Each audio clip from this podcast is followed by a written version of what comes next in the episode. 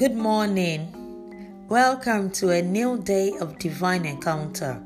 Our strength for today, 23rd July, it's Psalms 31, verse 19.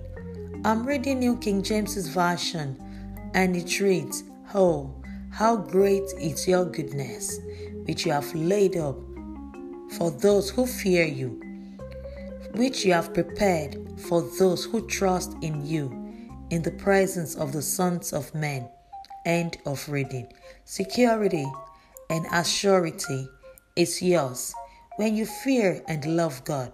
God's favor is on you. The Lord takes pleasure in those who fear Him, in those who hope in His mercy. Fret not, though you may be hard pressed. God hears the cry of His righteous. God has promised He will come and rescue you. I pray you will have the spirit of the fear of God in your life. Amen. Confess to yourself Christ in me, the hope of glory. Blessings and shalom.